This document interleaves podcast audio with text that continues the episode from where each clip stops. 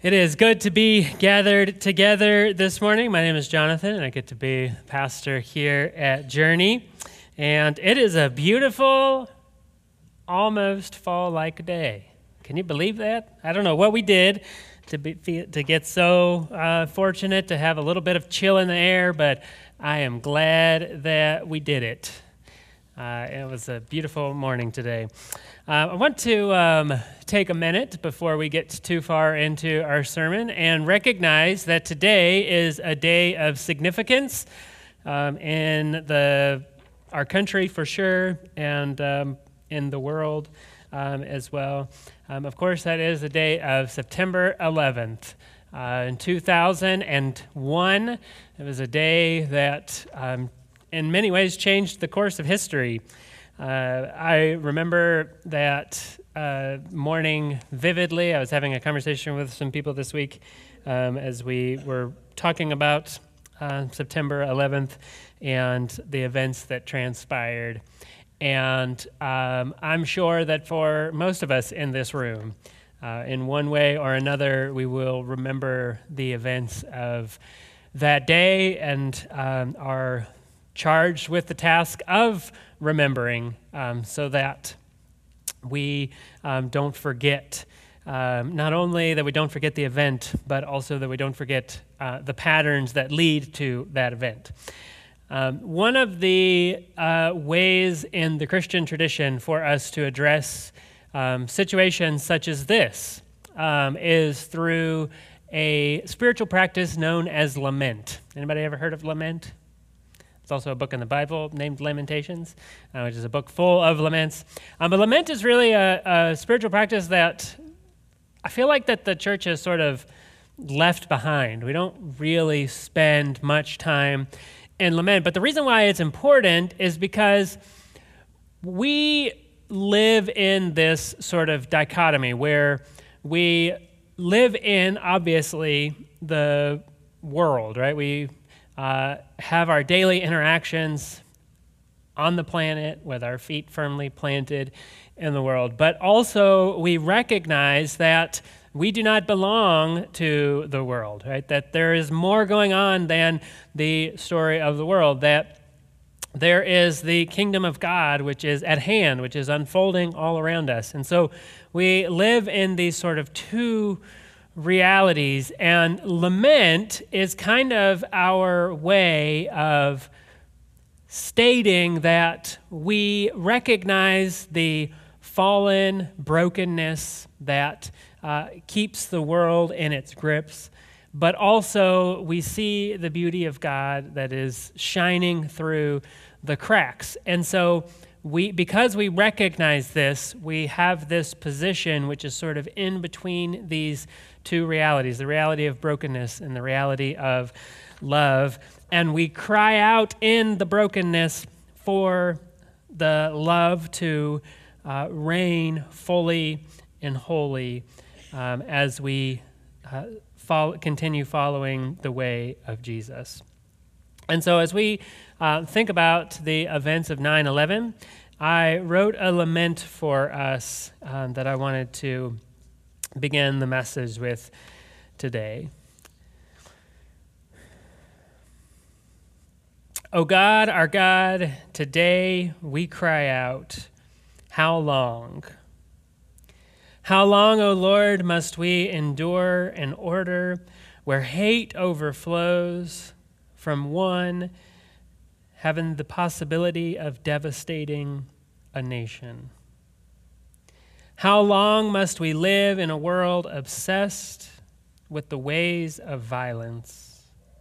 How long must we wait until the next tragedy, which we are employed never to forget?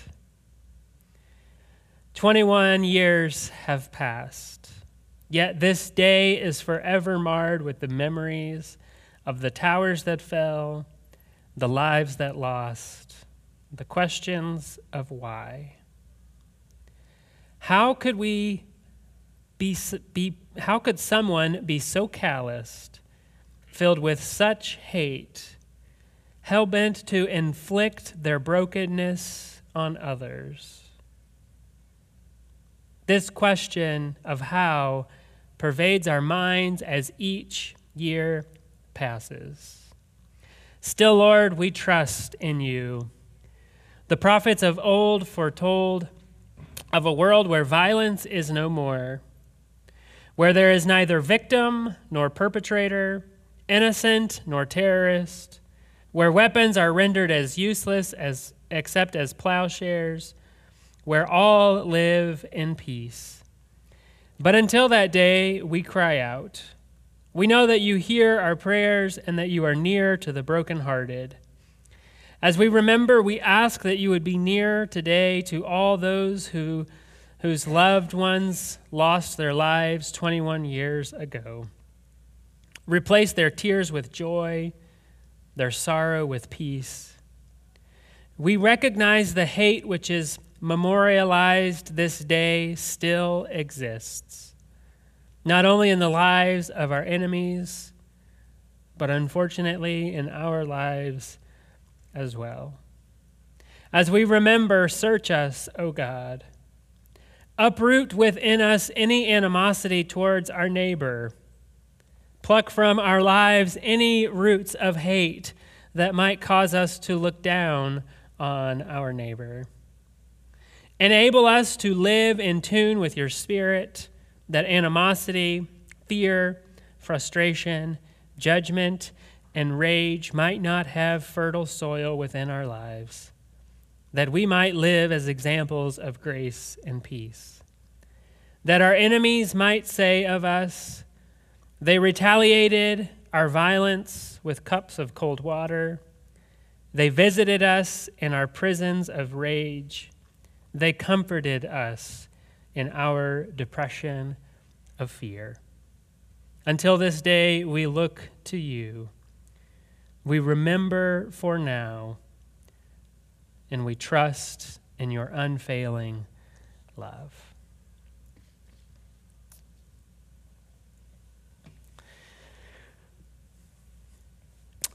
As we turn to the scriptures today, would you pray this prayer with me? Prepare our hearts, O God, to accept your word.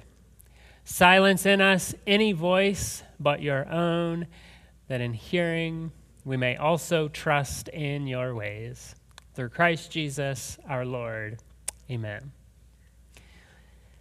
Have you ever muttered something under your breath? Anybody? Anybody willing to admit that?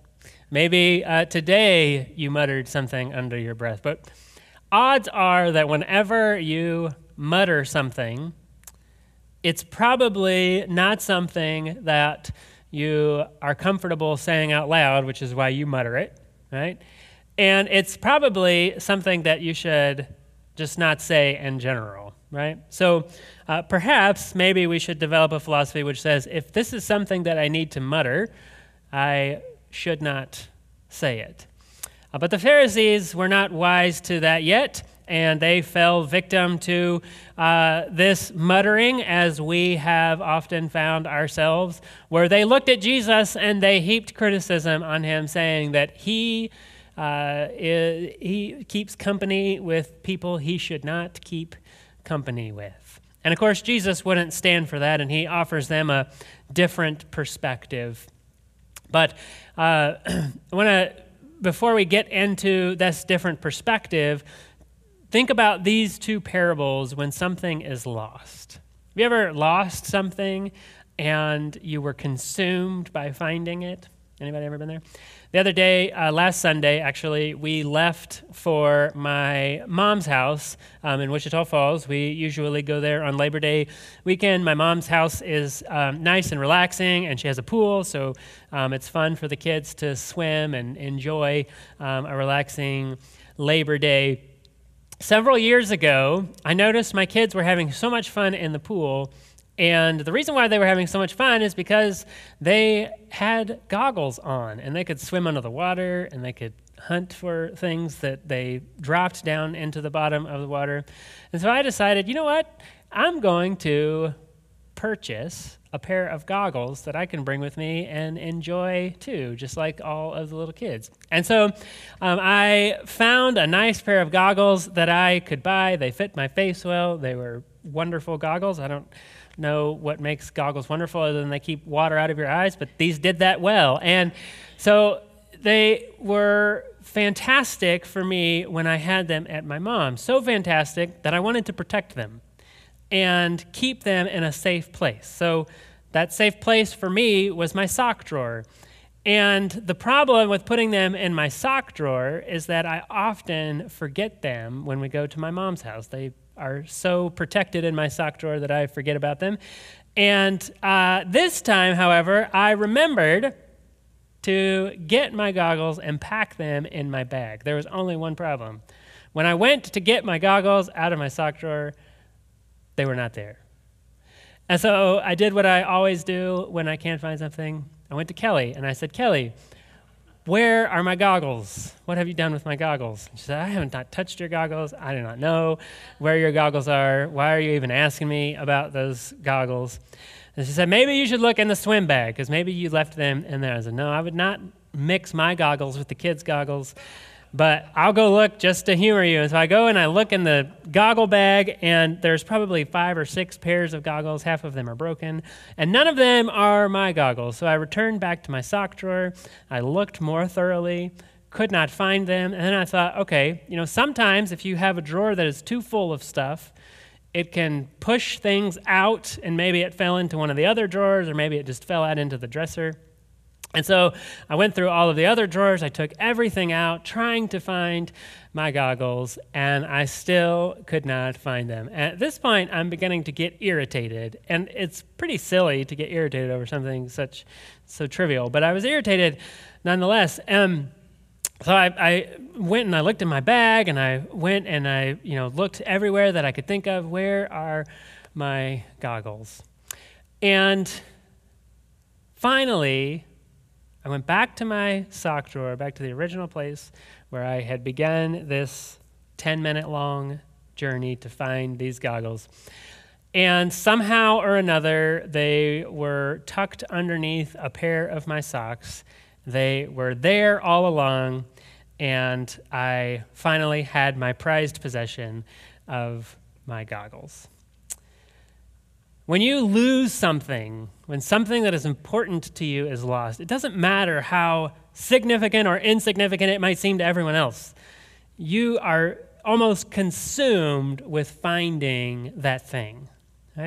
And this is the type of uh, emotion that Jesus is using to teach us on the, in these parables of the finding the things that were lost. We have been, over the last several weeks, journeying through Luke, where we've been looking at these teachings of Jesus and applying them to our lives, trying to learn from them as Jesus desires for us to. And today in Luke 15, we find ourselves at this pivotal moment where Jesus makes this bold claim, drawing contrast between him and the religious leaders of his day. If you can think back to the teachings that we have looked at over the last several weeks, Jesus is slowly and methodically challenging the Pharisees to see their neighbors, right? When Jesus was asked, What is the greatest commandment? He said, Love the Lord your God with all your heart, with all your soul, with all your mind, and love your neighbor as yourself. Jesus is trying to help the Pharisees understand, the religious leaders of his day understand that it is as important for them to love their neighbor uh, as it is for them to love God because you can't separate the two. You can't love God and not love your neighbor. And the only way for you to love your neighbor is if you see your neighbor, if you notice your neighbor, if you notice their needs. And, and, and when you begin to understand this teaching of Jesus, you begin to understand that religious practices should orient one towards their neighbor. Oftentimes, what happens is that our religious practices tend to isolate us or set us apart from our neighbor, but the actual purpose of religious practices is to orient us towards our neighbor. God, from the very beginning of Scripture, when he freed the nation of Israel and set them to live according to his ways, called upon them to be a blessing towards all of the other nations, to be an example of God's way, of God's kingdom of grace and peace. This is why, for us at Journey, we say every week that we are following the way of Jesus and learning to be present because we want to be present, noticing our neighbor so that we are able to live our lives in such a way to where we are examples of grace and peace. This is a hard lesson for us to learn. It was a hard lesson for the religious leaders of Jesus' day to learn. It was so difficult for them to learn, and they were so opposed to learning it, that some of them plotted together to kill Jesus rather than to accept his teachings as trustworthy. And here is where I think was a tipping point for many of them. They were in this system that had clearly outlined expectations and a way for them to climb up the religious ladder, to climb to religious heights. And Jesus came onto the scene suggesting that the kingdom of God is not an ascent to the top, rather, it is a descent to the bottom. A kingdom where those despised by the broken order are cherished, and those cherished are left without.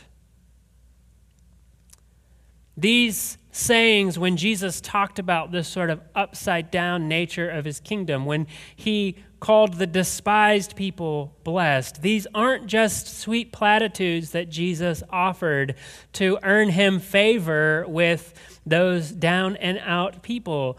This was, as Jesus said, the pursuit and the reward of the kingdom.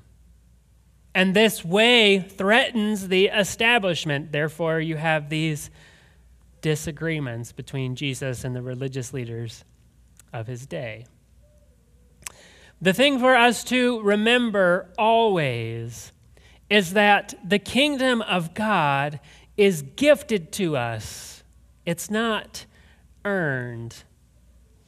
Even the most wealthy amongst us is unable to achieve the kingdom of God because it is a gift that is freely given to all of those who are willing to receive it. This is why, when we have our opening confession at the beginning of our gatherings, we state perfection is a myth in need of a complete dependence upon God's grace. Perfection represents that pursuit that, that we are tempted by, that, uh, that, that, that desire, that drive for us to achieve and accomplish and earn. And we recognize that no matter what we achieve, what we accomplish, what we earn, that it is really an illusion of when compared to God's grace, that God's grace is what forms, what shapes, what molds us, and what leads us into the kingdom. Perfection is a myth in need of being replaced by a complete dependence on God's grace. And the beauty of this is that when we embrace this full dependence on God's grace, the fruit of the broken order in our lives fear, judgment, frustration, frenzy, angst, animosity, the fear that creates uh, hatred so deep in people that they would uh, uh, conspire to fly building, fly planes into a building, the fear that causes us to look down on our neighbor, that all begins to dissipate, and in its place in our lives grows the fruit of the Spirit, as Paul talked about love, joy, peace, patience, and so on. And when we think about and talk about how do we communicate the story of God, how do we tell the story of God? How do we share the goodness of the gospel? In my opinion, one of the best ways for us to do that is to talk about this fear and judgment and rage and anger. These are things that all people deal with and struggle with, and things that impinge upon their lives. And in many instances, we are helpless against these uh, negative emotions. But there is a way for us when we lay our lives down, when we set aside our pursuit of affection and live completely dependent upon God's grace, we are set free from those things and they are replaced with the fruit of the Spirit. And that is a good story to tell. These fruits, you cannot buy them, you cannot earn them, you cannot steal them. The only way that you can have them is if you receive them as the gift of God. In the kingdom of God, the beggar has as high of a standing as the billionaire.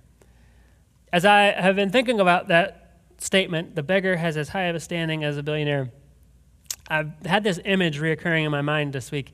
We live in an area where it's not uncommon to see people on the corners or in the medians of the street begging for whatever, for money or um, food or whatever it is that they're begging for. And I don't know if it's because football's starting back up or if, you know, if the Cowboys uh, are because they're playing today, but I've had this image in my mind of these people who are standing on the corners begging in their tattered clothes, and Jerry Jones standing beside them. Right? And that is the way that the kingdom of God looks, right? The beggar has the same standing as the billionaire. Of course, you would never, driving through Dallas, you would never see Jerry Jones standing next to a beggar. If he did, his cardboard sign would say, Please give me a Super Bowl, right? Instead of food. But you would never see him standing on the street corner. Why? Because he is the billionaire, he is set apart. Right? But that is not the way the kingdom of God exists. The beggar and the billionaire have the same standing. This is the foundation of the kingdom of God, and also it is something that for many people, they just simply cannot abide. Paul, uh, in 1 Timothy, wrote a scripture that I think is important for us to remember this. Now, before we read this scripture, right, Paul to us today is obviously a very foundational figure in our faith, right? Wrote most of the New Testament. Um, and, and looking back upon him, we revere him. Um, if we were to have a similar way of talking about our faith as the Jewish people do, the, the, the the faith of our forefathers, Abraham, Isaac, and Jacob, Paul would probably be included in our lineage, right? He is that important. However, when Paul was writing these words that became the Bible, he was not aware that his words would be canonized in Scripture, right? He was not aware that his words would one day be compacted into a, a you know, papers leather bound and read for generations to come. He was not aware of the, the status that he would have in the Christian church. But even then, when he was writing these letters, he was very influential for the people of his day. Right? He was, had a lot of um, credit. People trusted in what he said. And so, understanding that makes what he said uh, in the way that he said it more impactful, I think. So here is what it says in what he wrote in 1 Timothy chapter 15. He says, Here is a trustworthy saying that deserves full acceptance. Now, probably for most of us, we should never tell someone to blindly accept what we're about to say, right? And if someone today were to say to you, hey, just don't think about what I'm saying, just accept it, don't analyze it. You probably shouldn't listen to them, right? Because that usually means that what they're saying is uh, has some problems with it. But when Paul says this, this is the exact opposite of that. He says, Here is something that is trustworthy, deserves full acceptance.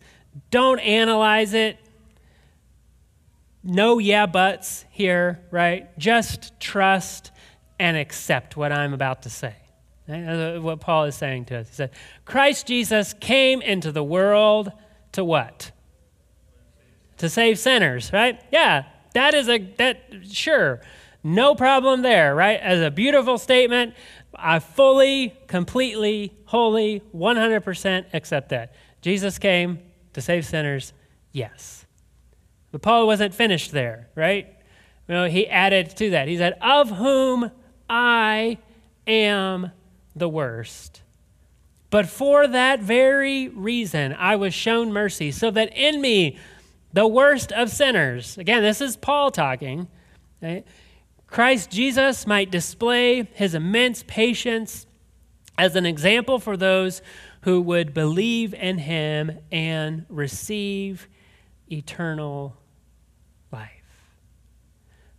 We often think that it is our religiosity or our piety or um, you know our set apartness that reveals the best story of the grace of God. But according to Paul, it is the fact that he is completely dependent upon God's grace to form and shape and mold him that reveals him, uh, that sets him as an example for us to follow.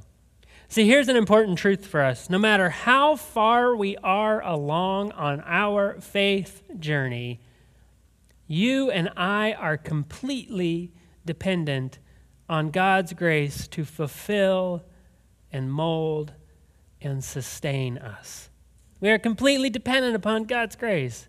It's not about us and what we have achieved, it is a complete and full gift. Dallas Willard, who is a great spiritual teacher, was writing about the gift of grace and grace not only as the forgiveness of sins, but a forming presence in our lives.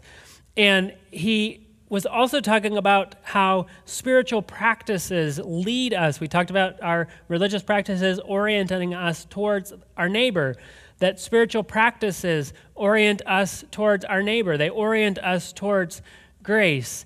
And we don't participate in these things to earn favor but we do these things to uh, so that we are living according to the ways of the kingdom. And here is what he said. He said, "Grace is not opposed to effort; it is opposed to earning. Earning is an attitude. Effort is an action. Grace, you know." Does not just have to do with forgiveness of sins, alone. It is the grace of God that forms and shapes us. Spiritual practices and serving are efforts for us to live according to the kingdom of God. This is why it is so important for us at Journey to be a church in our community as opposed to a church only within the walls. We want to individually and collectively be involved in the work of the kingdom, which is leveraging our abilities and our influence and our resources to bless our neighbors. Each and every time we engage in the practice of leveraging our abilities and influence and resources to bless our neighbor, we are trusting this kingdom of one mentality that Jesus taught. And no matter how insignificant or significant that act might be, we are moment by moment being examples of the kingdom of God. Jesus said, Rejoice in the one. When we learn to lay down our pursuit of gaining and protecting as much as I can, to leveraging all that I have for the sake of my neighbor, that is when we learn to truly live, to live the blessed life of the kingdom of God. Would you pray with me this morning? Jesus,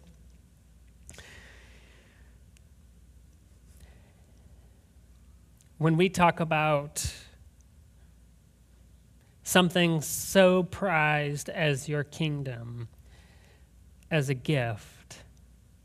Oftentimes, it's like speaking a foreign language. Because we live in a what have you done for me lately kind of world where we have to earn everything and prove everything. But your gift of grace is completely, 100% a gift that is given freely to us, to anyone who will receive it. And so today, Jesus, may the gift of your grace capture our minds, capture our efforts, so that as we live and work and respond to your Holy Spirit, that we would be examples of this free and abundant grace, this table that you set where there is room for all. We ask God that journey would be just that a table where there is plenty of room for anyone who desires to gather.